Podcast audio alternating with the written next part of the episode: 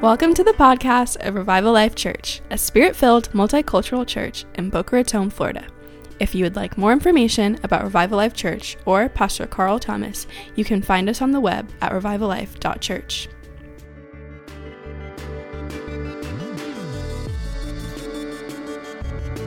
Grab your Bible and turn to the Gospel of Luke, chapter 12.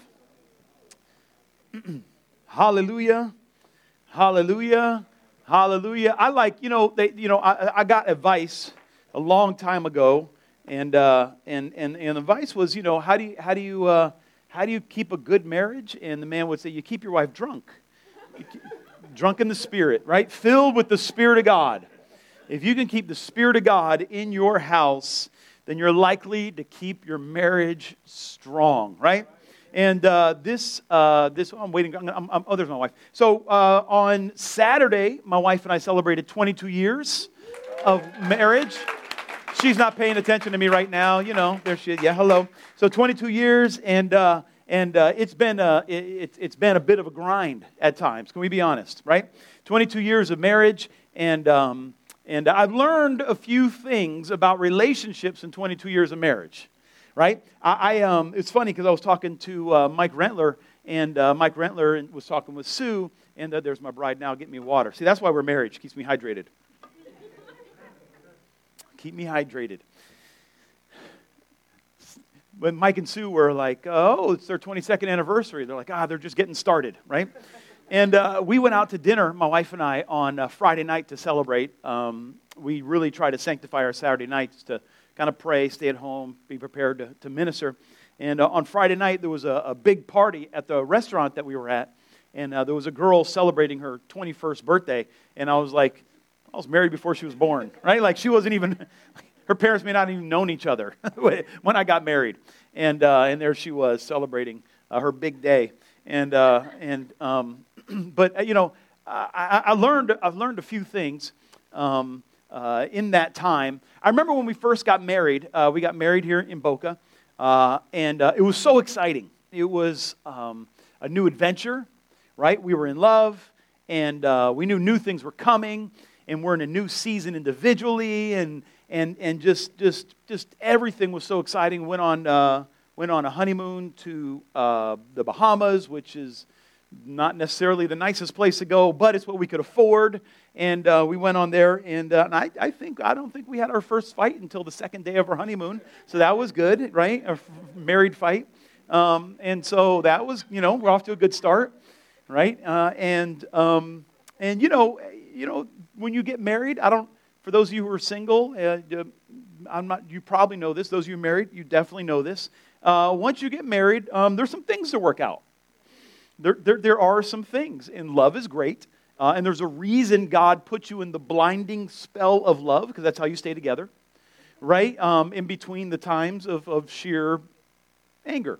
And, um, and because here, here's what's really important to understand when, when, when you get married, uh, two people become one right? Two people become one. And, and, and we, uh, we bring that down to rationalistic ideas. We bring that down to natural concepts. We, we, we minimize that and we just say it now becomes a, a partnership, right? Our marriage is a partnership, people will say. And, and that's good phraseology, and I understand what you're getting at. But when I was in the business world, before becoming a minister, when we would form a partnership or a business, we would go to a lawyer's office to uh, legalize and formalize the limited liability company for the partnership. And one of the most important things you do when you form a business partnership is you define how you end the partnership right? So if you're going into business with someone, someone, if you're thinking about starting a business, the most important thing you need to do at the beginning is say, how will we end this thing if one person decides to end it?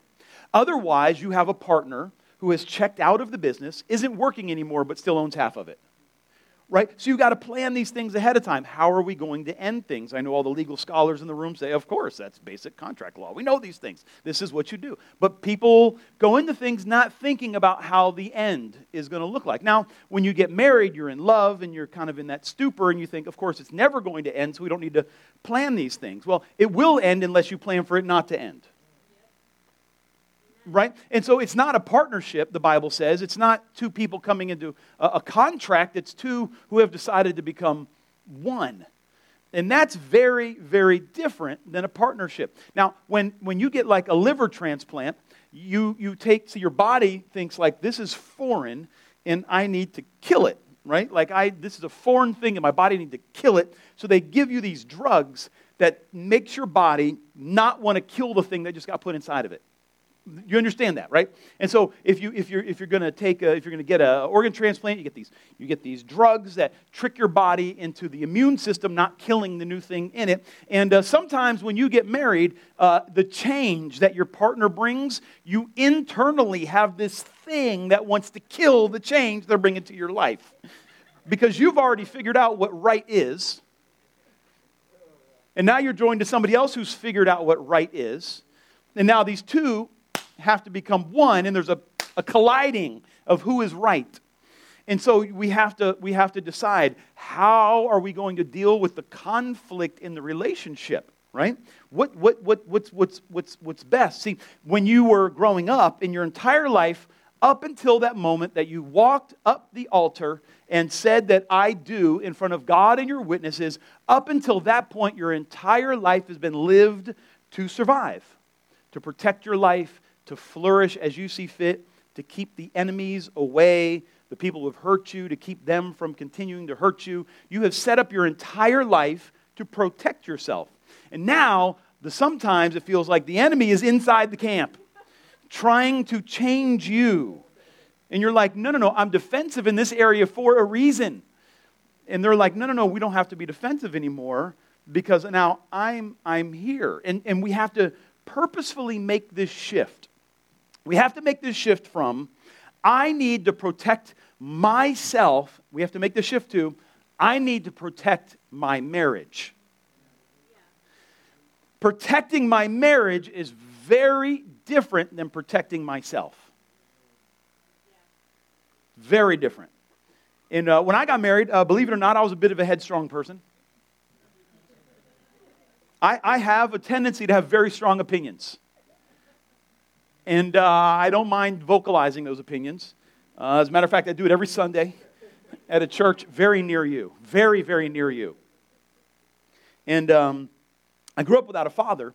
And so uh, establishing my masculinity was kind of a big deal because I didn't have a man showing me how to establish my masculinity, right? Uh, at this point, I got kids, mortgage, you know, payments, I got all kinds. I'm good, right? Uh, but at the time, at the time, it was very important to me uh, that. I, and so I remember when we were registering for our wedding, uh, you know, you, you, register for gifts, and uh, we're in Target arguing about the bedspread. Like we're having a full marriage, wedding is in crisis, may or may not happen based on what bedspread, because my wife wanted a bedspread with, with a floral pattern on it. And for me, being a man, I wanted a masculine bedspread.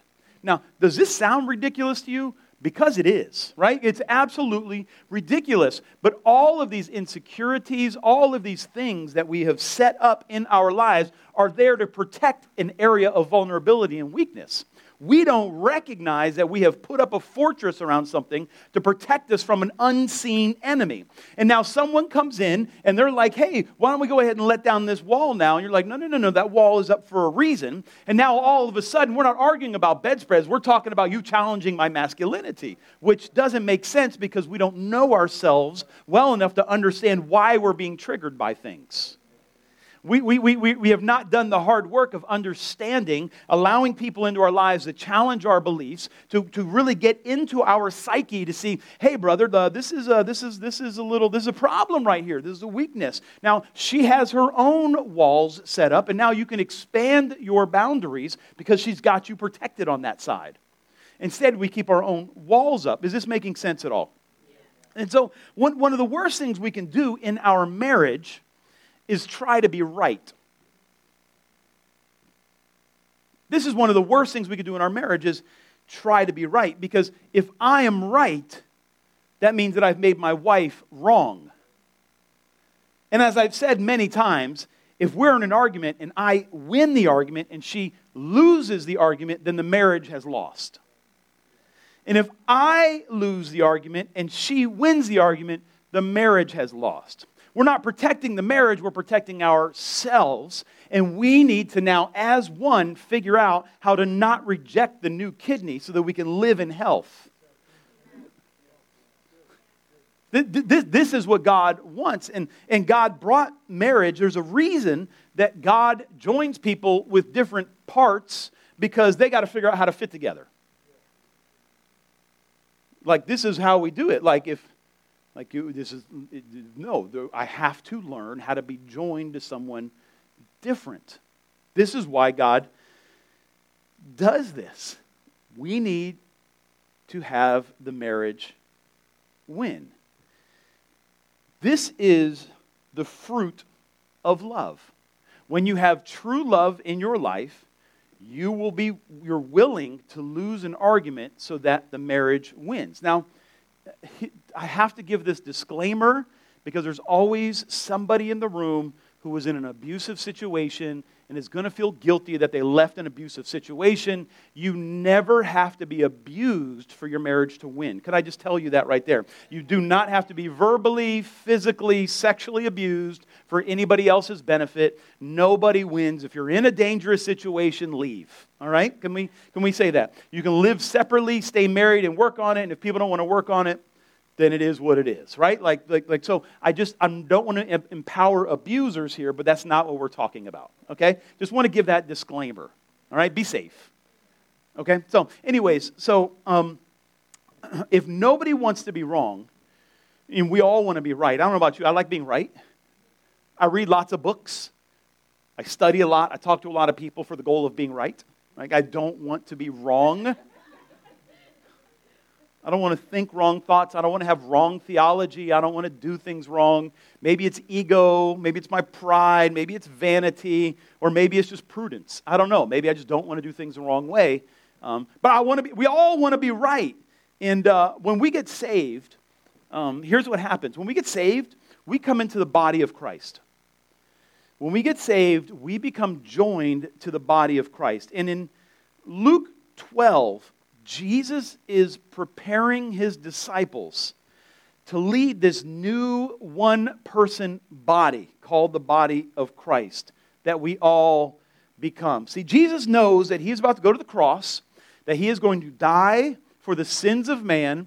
He's going to be resurrected and he's going to ascend into heaven where he will be interceding for the saints. And he, God the Spirit, is going to return and then he is going to make us one, as Jesus prayed in uh, John chapter 17, that we would become one. And we can only do that by the power of the Holy Spirit. But we have to recognize that we are just like you're joined to a husband or joined to a wife, you are joined to the body of Christ. And if you're winning fights against the body, then the body loses. We have to understand there's something bigger going on in this world than you and God. The whole concept of a personal salvation, a personal relationship, is actually a synchronization of Western philosophy. This is never part of historic Christianity. This came from rationalism, it came from um, neoliberalism, and, and, and, it came from this new world that, that, that Christianity uh, colonized and decided what's best for me is best for me. And what's best for everybody is not nearly as important as what's best for me. Historically, the church said when the church flourishes, God flourishes. And if I have to lose for the church to win, God wins, and we're all better off for it. And so, this concept of it's just me, I have a personal relationship with Jesus. I don't need a church. I don't need other believers. I don't care about them, is a new concept that is actually foreign to the scripture and foreign to history. Are, are you following me at all? And we could kind of understand, given the idea that Jesus taught about two become one, and the body becoming one, all of a sudden, I can't just live in a way that just makes me happy. Just like the husband can't go out and say, Oh, look, there's $2,000 in the bank. I think I'll just buy new rims for the car without asking the wife, Hey, is that the mortgage payment? Like, it might be important to find out what that money is in the bank for, not just spend it on me, because now we have lost our house, right? Like, that's a problem. That's a problem. We need, to, we need to be one with our budget. We need to be one with our goals. We need to be one with our finances. We need to be one in the church thinking it's not just about me, it's about, it's about we. So here we go. Luke chapter, that's, that's, that's my introduction. The rest will be quick. And you know how Jesus says, Behold, I come quick. Luke chapter 1, excuse me, Luke chapter 12. This is our last message out of Luke 12 in this series. Luke chapter 12, starting in verse 1, Jesus is quoted. It says, Under these circumstances, Luke writes, after so many thousands of people had gathered together that they were stepping on one another, he began saying to his disciples, first of all, Beware of the leaven of the Pharisees. This is important. I'm going to pause here for a moment. If the God of all creation warns you of something, it's probably important. If he's telling you to beware of something, to look out for something, be cautious about something, there is danger down the road. And it was written in the scriptures for all time. That's something we need to understand and incorporate into our spiritual life. Can you say amen? Now, here's what he tells them Beware of the leaven of the Pharisees. What is that leaven of the Pharisees? Well, Jesus helps us out and he tells us Beware of the leaven of the Pharisees, which is hypocrisy. The leaven of the Pharisees is hypocrisy. I want you to remember that. But there is nothing covered up that will not be revealed, and hidden that will not be known. Accordingly, whatever you have said in the dark will be heard in the light, which you've whispered in the inner rooms will be proclaimed onto the housetops. Leaven is interesting because leaven is, a, is a, it's, a, it's an organic thing that you add, and, and, and it goes all throughout the dough that you make. It, it, it begins to multiply quickly. You can't isolate it. Once you get it in, it takes off. A little leaven leavens the whole lump, the, the, the saying goes. Now, leaven is neither good nor bad in Scripture. He talks about leaven negatively most times. One time he talks about the kingdom of heaven is like leaven. So it's not the leaven that we're scared of here, right? It is the hypocrisy of the Pharisees. Now, we use the Pharisees, uh, you know, the Pharisees, of course, were concerned with the law. They ran um, the, the synagogues as opposed to the Sadducees who were in charge of the temple. So for the Sadducees, the temple worship was super important. The temple needed to be the center of Jerusalem. They partnered with Rome in ruling the Jews because the Jews had to go to the temple. So they had a financial advantage over the Jews. Now, the Pharisees had decided that the laws were the most important. They were very focused on legalism, on how you live as a person, because they were the ones in charge of interpreting the laws. And we use Pharisee as almost a caricature these days. And it's easy to fall into caricaturing, is that a word? Caricature, making a caricature of the, the Pharisees. Like they're these people, these legalistic people who are trying to put laws. And, but, but what's interesting about the Pharisees is um, they spent their lives between judging good and bad. And in everything they did, they wanted to make sure they were doing what was good. And we would all say that's, that's probably a, a pretty good idea, right? Like, that's, there's worse motives, right? There's worse motives in trying to live your life doing what God says is good. And so they live their lives judging between good and bad. And, and they did it so much that they invented whole books that interpret what the laws in the Old Testament mean. That's, there's, there's the Mishnah. There's these teachings of the rabbis that help you understand why, how to keep the law so that you'll be right with God. Now, if you are a practicing Orthodox Jew, you can't eat a cheeseburger. Did you know that? Do you know why they can't eat a cheeseburger?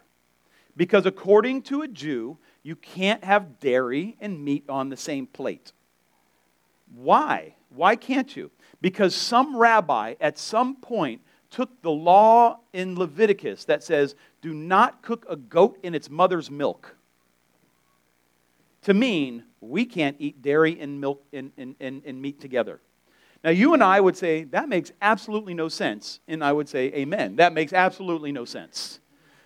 What does that teach us, though, about what Jesus is trying to tell us? Well, these Pharisees were so concerned with living right for God they needed to be able to prove that they were righteous. And the only way that you can prove that you're righteous is by proving that you're more righteous than the person next to you. And the only way you can prove that you're more righteous than the person next to you is by pointing out where the guy next to you is getting it wrong. Literally, in order to be right with God, according to this system, you have to walk and live in judgment. Judgment becomes part of who you are. Judgment becomes your entire lifestyle. You're constantly judging what's good and what's bad, and who's good and who's bad, and what I can touch and what I can't touch, and who I can be compassionate toward and who I can't be compassionate toward, and who it's okay to gossip about and who it's wrong to gossip about, and how I can be a hypocrite how I can say that I'm good and I'm righteous, but at the same point, constantly judge the people around me. Jesus warns them watch out. This level of hypocrisy is going to sabotage your faith. Because of their zeal for the law, they lost the lawgiver. They were so focused on me and how I can be good that they forgot that only God is good. And the whole point of the law was to say, You can't keep the law. You need me, God says. The whole point of the law was to say, You're never going to be good enough. But they said, No, no, give us more laws. We can, we can make up more rules. We can do more judgment. We can, we can come up with more ways to enact it. We can come up with more ways to condemn people. We, we got plenty of rocks to throw at people. God, like that wasn't the point. The point was to humble yourself and recognize that God is the one. And so, yeah, amen. Amen.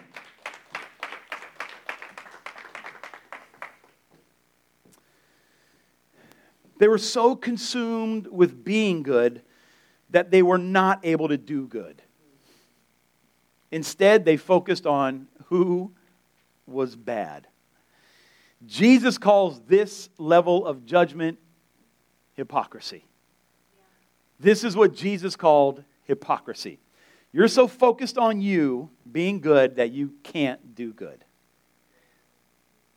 Now, if you notice, if you get this, and I'm, I'm going to try to hammer this on because I'm passionate about what I'm teaching today, God has done a work in my heart.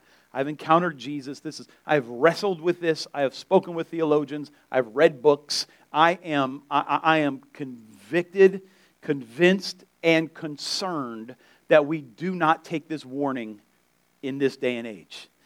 I, I, I, I think that, you know, this judgment, this, hypocr- this hypocritical judgment that is sitting on the church today, it's a cancer to our witness. It is a cancer to our fellowship. It's a cancer to God's plan on the earth. And we're going to unpack this and we're going to see how we live with this admonition. Jesus is saying we need to watch the words that come out of our mouths. We need to watch for the gossip that we hear and see around us. We need to watch out for how we look at people. We, we, we, we, we can't. I have, I have, ooh, I, I pastor people, I love people, and I have the most concerning conversations with people. I, am a little bit older than many of the people in the room here, and uh, I, I, I uh, um, um, we just got to be less dumb, right? Like you, you, like how do I say this? Um, before I got saved, uh, many of you know my testimony. I lived a, a, a, rather unsavory lifestyle, and um, and I was smart enough to know that I learned the hard way that you cannot trust criminals. That sounds logical. But criminals are constantly offended that their criminal friends have done something criminal to them. It's the story of the, the frog and the scorpion, right? Uh, you, you, you, know the story of the frog and the scorpion, right? Like the, the frog is swinging across, wants to go across a lake, and the scorpion says, Will you give me a ride? And the frog says, No, you're a scorpion. You'll sting me, and I'll die. And the scorpion says, Why would I do that? If, if you die, then I'll die. And he's like, all right, I'll give you the ride. So the frog gives the scorpion a, a ride, and halfway through the lake, the scorpion stings the frog. And the frog says, why, Why'd you do that? Like, we're both going to die now. And he says, I'm a scorpion. It's what I do. Why do I tell that story? You can't trust untrustful, untrustful people. Let me say it another way that has to go with this message. If somebody's gossiping to you about someone, they're gossiping about you to someone. Do you know why? Gossip's gossip. And the notion of trusting a gossip is stupid. Are you with me? Well, they're, well, they're a gossip. Well, they're a gossip. That's what it's. A, it's like being mad at a two-year-old for having a fit.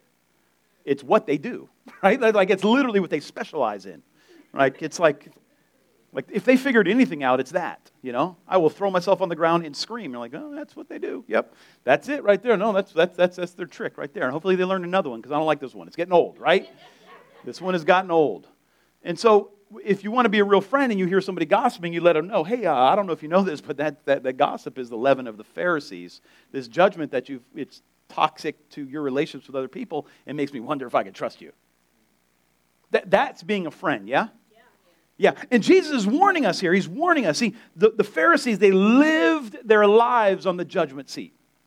They lived their lives constantly judging between who is right and who is wrong, and they spend their lives trying to see how do I be right so nobody can say I'm wrong.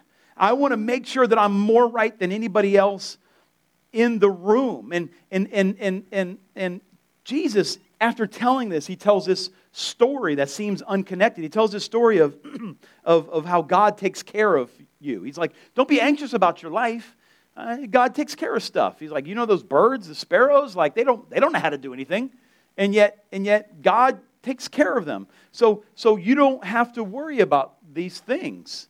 And God is saying in this story, you don't have to be concerned with all this judgment. I take care of you. You don't need to worry about whether you're more right than them or they have something bad to say about you or that how they're in judgment of you so you need to change your life so that they approve of you. You don't, you don't, you don't have to be in that battle right there. Your God takes care of you. Amen. Amen.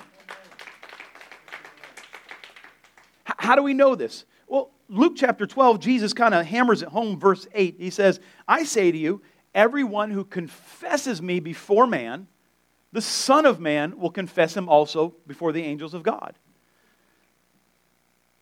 It's settled, in other words. When you receive Christ, you received him as your Savior. He's like, he's telling these people, you see these Pharisees? It's never settled for them. They're constantly living their lives trying to be good enough. He's like, that, that's not how you're going to live. The way you're going to live is you are going to meet the living God and his spirit is going to come dwell on the inside of you. And the blood, which will be shed soon, will wash you clean. The Father will accept you with open arms like the prodigal son. And then the Holy Ghost of God will come upon you, sealing you for the day of redemption. Like it's settled. I've confessed you before the Father. Stop worrying, stop earning. Jesus was like, listen, this is not something you need to be consumed with. You don't need to be concerned and consumed with being good. I want you to think a little bit more about doing good.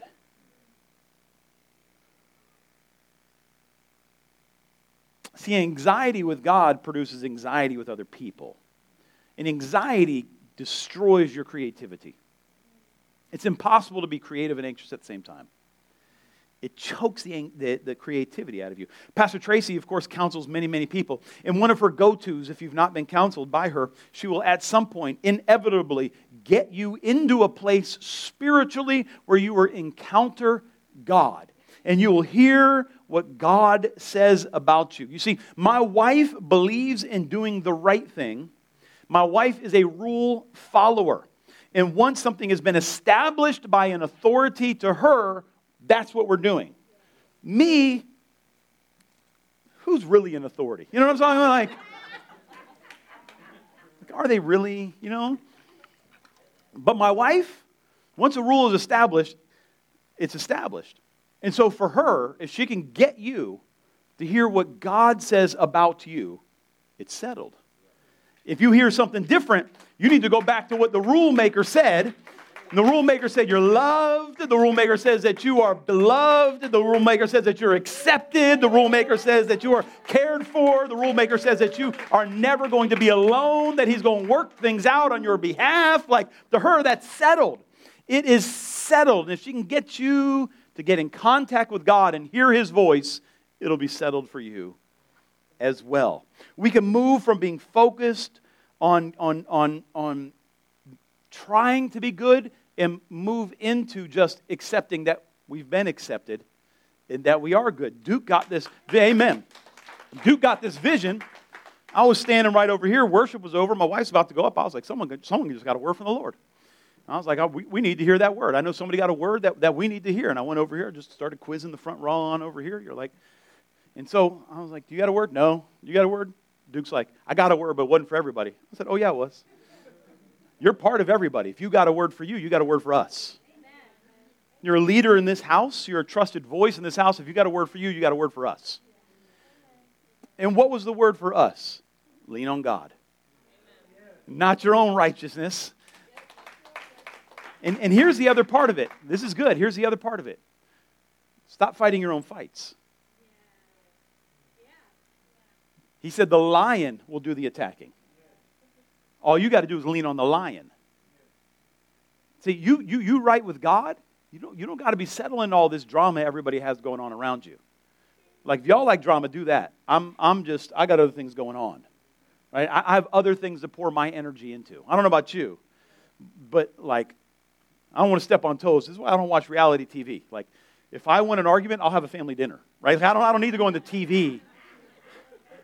I'll invite over the in-laws and my mom, and I just, I just, I, I mean, I don't, I don't got to go looking for drama. I can, it's, it's, it's all over the place. I mean, to me, that's like watching a show about, hey, look, there's grass in the yard. I got that here. I don't need to go on TV for that, right? Jesus is like, no, listen, I, I, I'll, I'll fight. I, I got the fights. Don't worry about the fights. I got the fights. You lean on me, I got the fights. To which I say, amen. If you're, if you're involved in some drama, gossip, bitterness, lean on Jesus. You're like, but I've been kind of separate. Start leaning now. But don't I have to? No, no, no. Jesus. But I need to. No, no, no. Jesus. Jesus has got the fight for you. Amen? See, we can, we can move from, from focusing on, on getting what's mine to focus into what's best for the body. The devil wants to drag you into these arguments. He wants to drag you into these, these, these, these, slander contests. He wants to drag you into how do we tear other people down so that I can get up.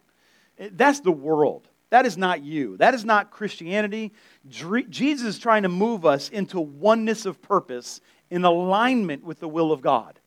Jesus is trying to move us into oneness of purpose in alignment with the will of God. And that means sometimes what's best for the kingdom is not necessarily what's best for me.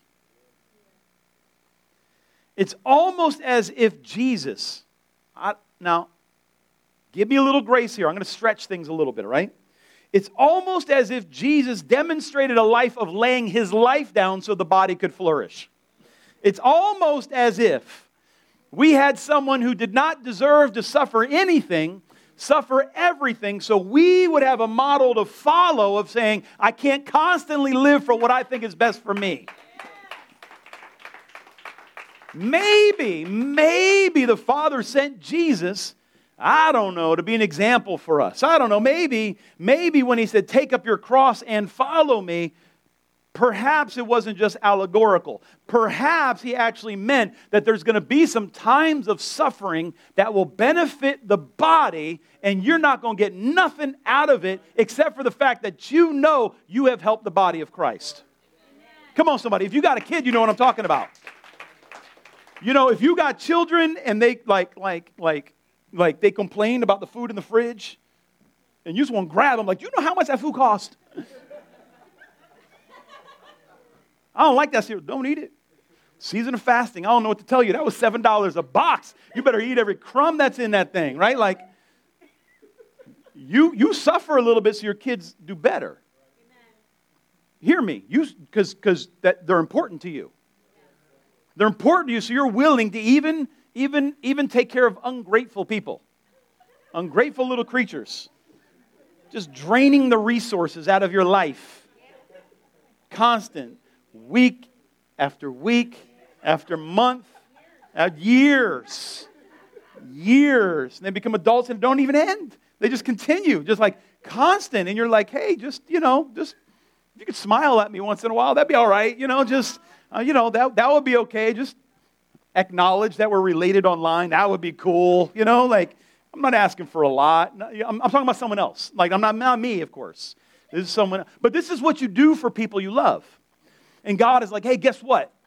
I'm going to join you to a bunch of people you don't even know. And I want you to live a life that's best for them. This is what I want you to do, because that's going to get that's going to get my father. He's like, I, am I, I'm, I'm, I'm here demonstrating what that looks like because I'm so in love with the Father that I'm willing to lay down my life for His plan. You see, this is what it looks like to be completely yielded to, to, to my own desires, my own plans, my own benefits. For some, like I'm demonstrating this. Now, what I want you to do this is do this for one another. And yet we got whole branches of Christianity who's taken it as their mission to put down whole other branches of Christianity and think that the Lord is with them. You couldn't be farther from the kingdom if you held a satanic symbol.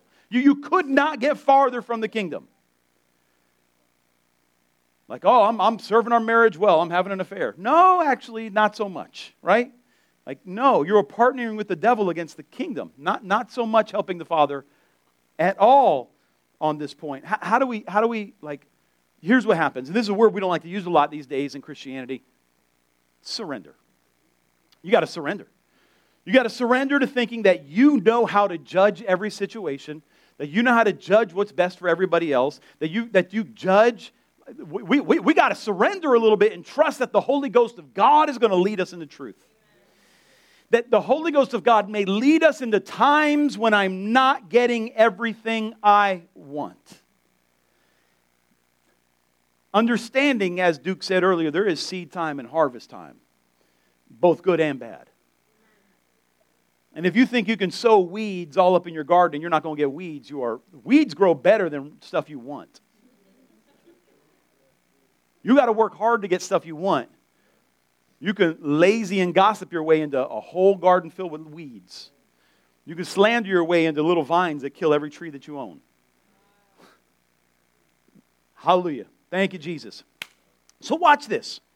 Jesus is trying to tell them about unity. We're, we're, we're, we're, we're, we're coming close to. so, as soon as Jesus teaches this, watch this.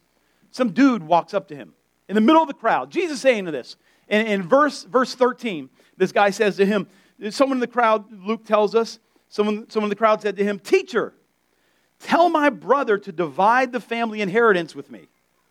And Jesus said, This is important. Who appointed me a judge or arbiter over you?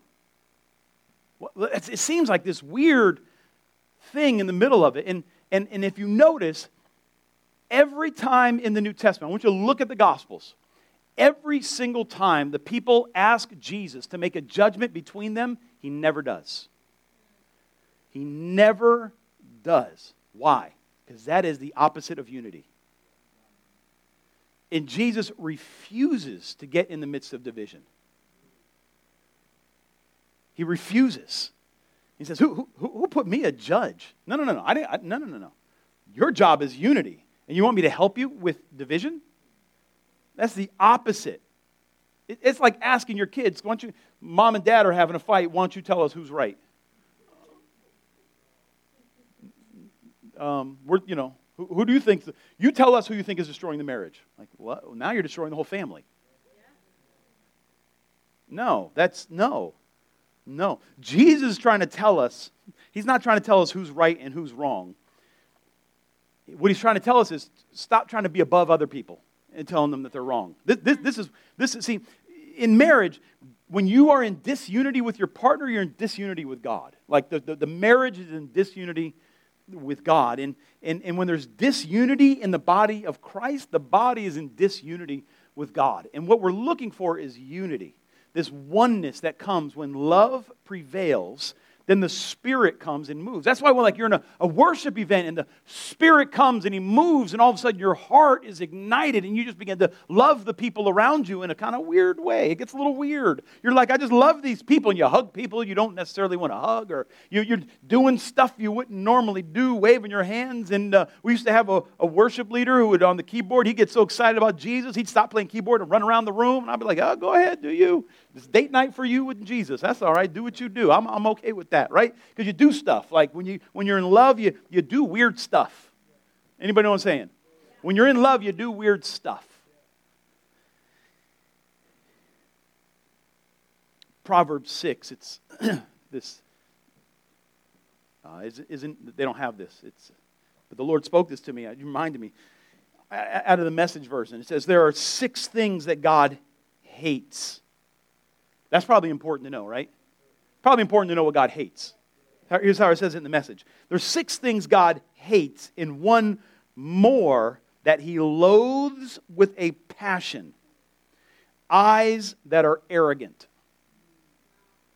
a tongue that lies, hands that murder the innocent, a heart that hatches evil plans, feet that race down a wicked track, a mouth that lies under oath, and a troublemaker in the family. A troublemaker in the family. Sixth thing that God hates. You don't disown a bad kid. You don't say, I'm not your, I'm not your, I'm not your, I'm not your, you don't, you know, your mommy and daddy acting stupid, we don't, we don't disown them. We're like, I, I, I got a little distance here, but I'm not going I'm not going to take my, I'm not going to tell my sister to stop talking to you. Anybody know what I'm talking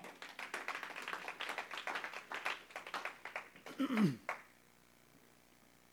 Rationalism has taken over for faith. Rationalism says if it makes sense to me, then it must be okay. But the Word of God says surrender to God's truth. Rationalism says I can do an immoral thing for what I think is a good reason, then my immoral thing becomes moral.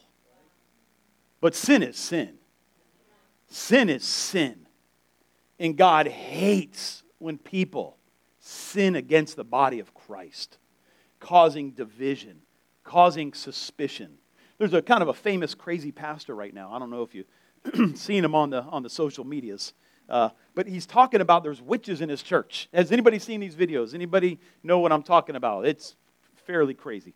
Uh, and, and, and, and he's yelling. There's basically saying there's six witches in his church and he knows the names. And it sounds a lot like, I'm going to be honest with you, there's six women who are about to charge him with, you know, sexual battery. Or, or I'm going to be honest. This, I've, I've been in this game long enough to know what's going on. Or there's six women who are like, listen, we're leaving this church. You can come with me or not, but this is crazy. This church is crazy. But he's like, ah, there's six witches in this church. And so if I were to tell you there's three witches in the room right now, immediately you're going to start thinking, who is it? I've immediately caused division in the body of Christ so that you'll be connected to me. Because I'm the one who's going to save you from the witches. You see the manipulation involved in that. Oh, you can't.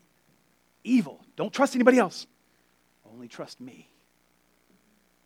God calls this evil, and He hates it. Are, are you getting this? so, so we got to stop looking at the people around us as competitors in the body of Christ.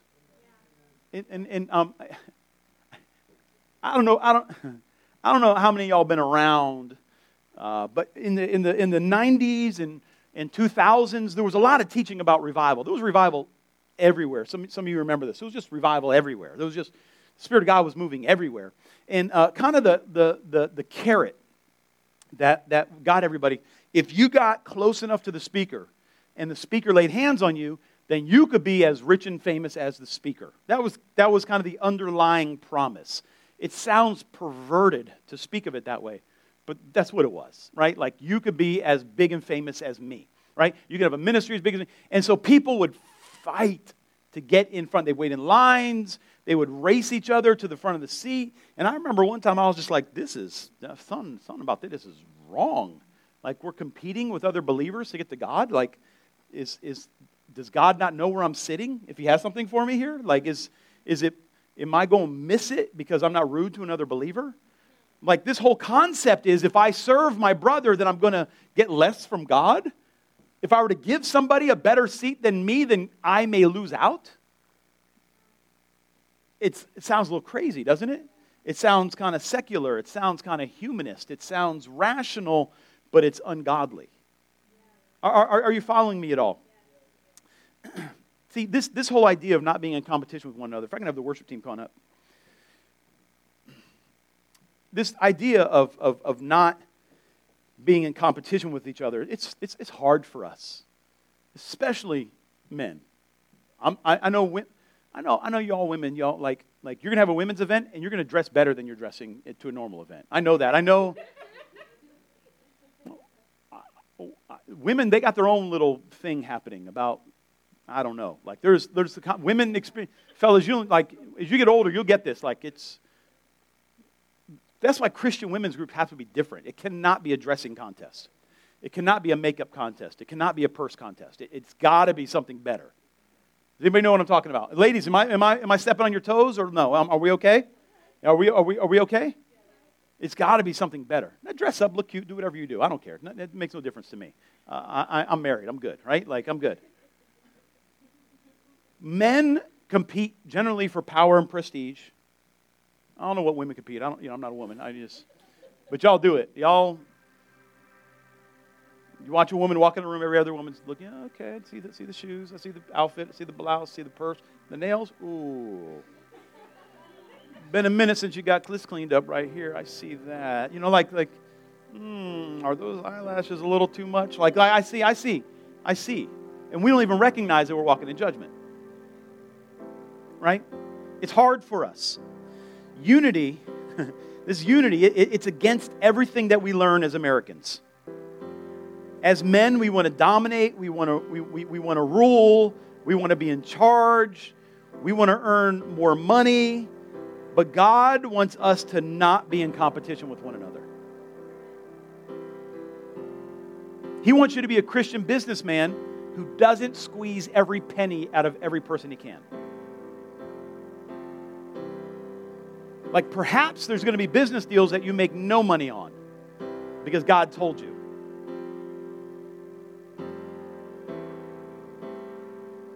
And that's a teaching for another day, but at some point we got to choke mammon out of our lives. Psalm 133 says this Behold, how good and how pleasant it is for brothers to dwell in, say it together, unity. I want you to get this. It's like the precious oil upon the head coming down upon the beard, even Aaron's beard coming down upon the edge of his robes. It's like the dew of Hermon coming down upon the mountains of Zion. For there the Lord commanded the blessing life forever. And so we had this bad theology that says, I need to get over on other people. I'm threatened by other people getting ahead because I need to get the anointing. Whereas the scriptures tell us it's opposite when you actually surrender, I mean, maybe the breakthrough that you need in your life is that you need to quit competing with somebody near you. Maybe, maybe the breakthrough you need is because the person you thought you were in competition with, you actually should be serving. Maybe the devil put enmity between you and your blessing. Somebody's going to get this and it's going to unlock something in your life. He talks about the dew coming upon Mount Hermon. Maybe the peace that has robbed you in this season is because you thought that you're in competition with someone else. Instead of praying, man, I feel bad for what they did, but I release them to God. He alone is the judge. He alone is the one who declares good and bad. For me and my family, we're just going to serve the Lord. Is this making sense for anybody here? Perhaps we need to pray through these prayers. I, I want to let you know God will anoint you beyond your abilities when you put His desires first. God will anoint you beyond your abilities when you put His desires first. Remember the four prayers that we learned last week? Remember those? Wow, thanks, please, and this fourth one, yes, I surrender. Yes, God, I'll live in a way that does not look like the world. I'll live in a way that does not line up with my greed or my lust or my covetousness. Jesus sums it up like this at the end of the chapter. He was also saying to the crowds, when you see a cloud rising in the west, immediately say a shower's coming. And so it turns out. And when you see the south wind blowing, you say it's going to be a hot day, and it turns out that way. You, watch the word again, hypocrites. You know how to analyze the appearance of the earth and the sky, but you do not know how to analyze this present time. What does that mean? Well, these are farmers. They're farmers, and they understand I got to get my crops ready for the rain and for the heat. What's he saying? Oh, you know how to make money real good, but you don't know how to follow God. Oh, you understand the culture, you understand the society you live in, but you don't recognize the very living God who's here knocking on your hearts. Literally, he's like, Your crops are doing good, but the Messiah is standing in front of you, and you're busy arguing about who's right and who's wrong. Not recognizing you're both wrong.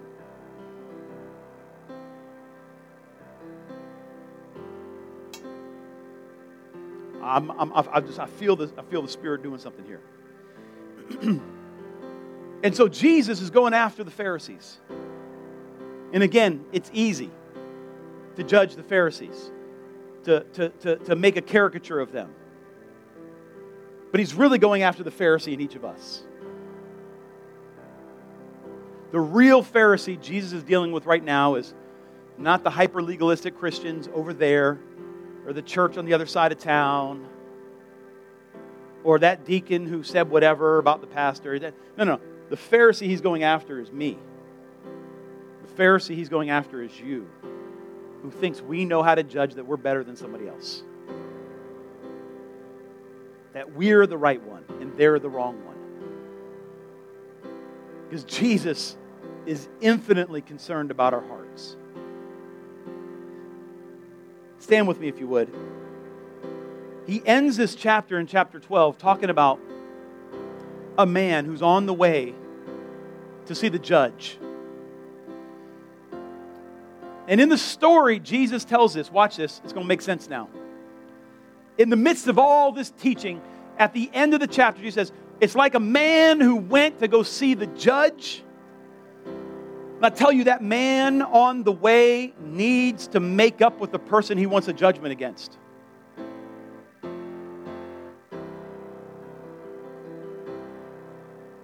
And he says, because one day you're going to meet the real judge. And the real judge is going to come and say, Why weren't you walking in forgiveness? Why did you think you were at a place where you could bring a case against someone else? It's not the kingdom, and it's not my desire. And so, as we wrap up here, I want to invite you today into like an amazing freedom that God gives. And this, this, is, this is that freedom. Here, here it is. You ready? God is God, and I'm not. Let's say it together God is God, and I am not. And judgment is so caustic and so powerful that only Jesus can handle it. Because he's so pure, it doesn't defile him. You and I can't handle judgment. We can't judge righteous judgment against other people. And so, what I want us to do is, I want us to pray. Maybe, maybe, maybe you came here not knowing why you came here today. Jesus is like, hey, I want to give you forgiveness so you can walk in forgiveness. Maybe you're dealing with anxiety today, and Jesus is like, hey, I want to lift the anxiety off your life. I want you to get the fact that your judgment is irrelevant. Your judgment about the future is irrelevant. Your judgment about the past is irrelevant. Your judgment about what people are saying about you is irrelevant. All the judgments you've come to are irrelevant, and you've wasted a whole lot of time thinking about them. You can't change any of it. So might as well just give it up. Is this making sense? And you can only do that once you've received from the only one who's worthy to judge forgiveness. The only one who's worthy to judge you has decided, I'm going to give you forgiveness. And when you recognize that, then you get to easily walk in forgiveness. Move from being a Pharisee into part of the kingdom of God. Amen.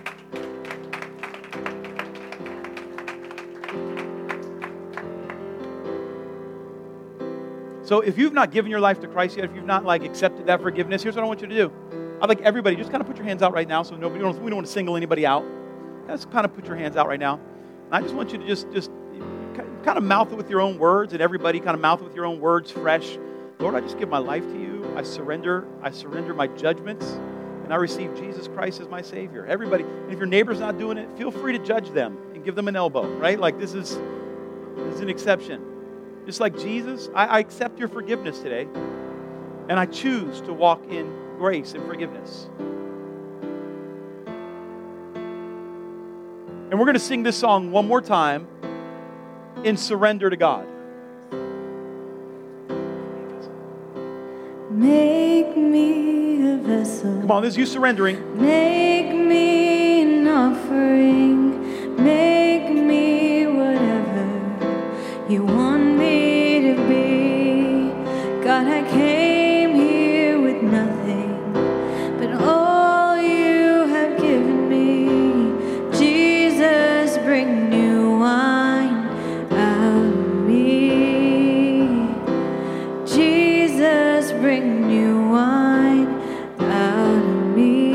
that is the anointing that will come out of your life when you surrender to God's will. That's the anointing you're after right there.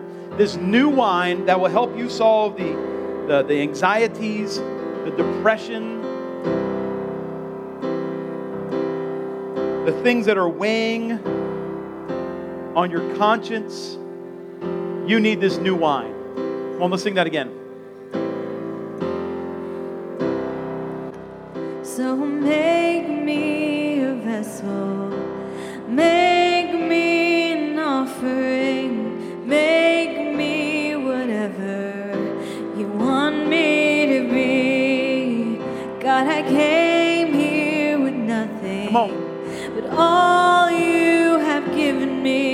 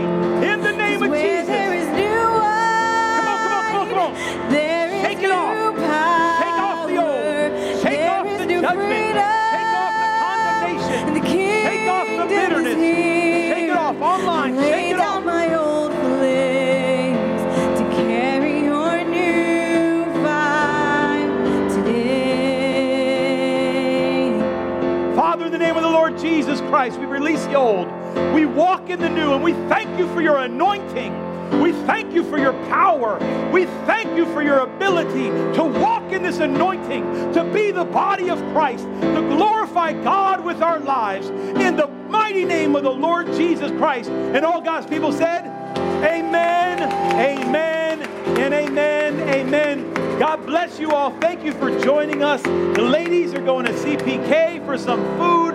Go have some fellowship. We love you, and we will see you on Sunday. In Jesus' name, amen and amen and amen. God bless you.